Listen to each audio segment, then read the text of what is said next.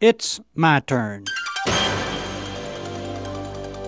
Here is your host for My Turn, Don Wildmon. There's a fire station in Helena, Arkansas that has a very unusual attraction in it, or at least it used to. It wasn't the architecture or even the fire engines.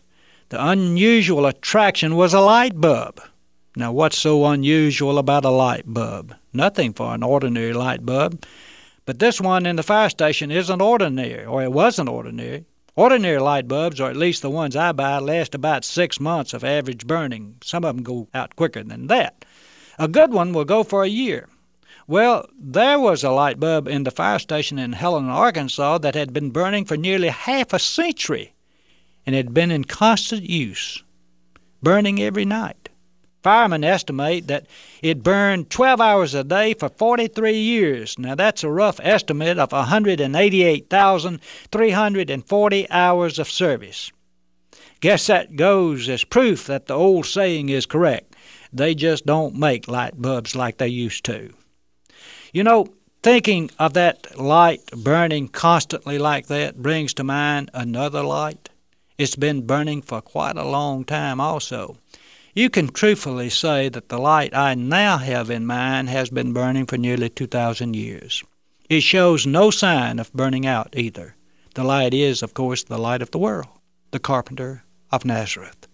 Remember that the great carpenter once spoke of himself and said, I'm the light of the world. He who follows me will not walk in darkness, but will have the light of life. It's indeed fitting that the Master more than once referred to himself as the light of the world. Light, you see, drives out darkness. Now, it's indeed unusual for a light bulb to burn nearly 190,000 hours. That's more than a lot of folks live. It is not unusual, however, for the light of life to be constantly burning for nearly 2,000 years. He's been giving a light for those who walked in darkness. Light, you remember, drives out darkness. And that is what he does drive out the darkness. He drives out the darkness of fear and hate and prejudice and all the others which put darkness into men's souls. And that's the very reason he came into the world.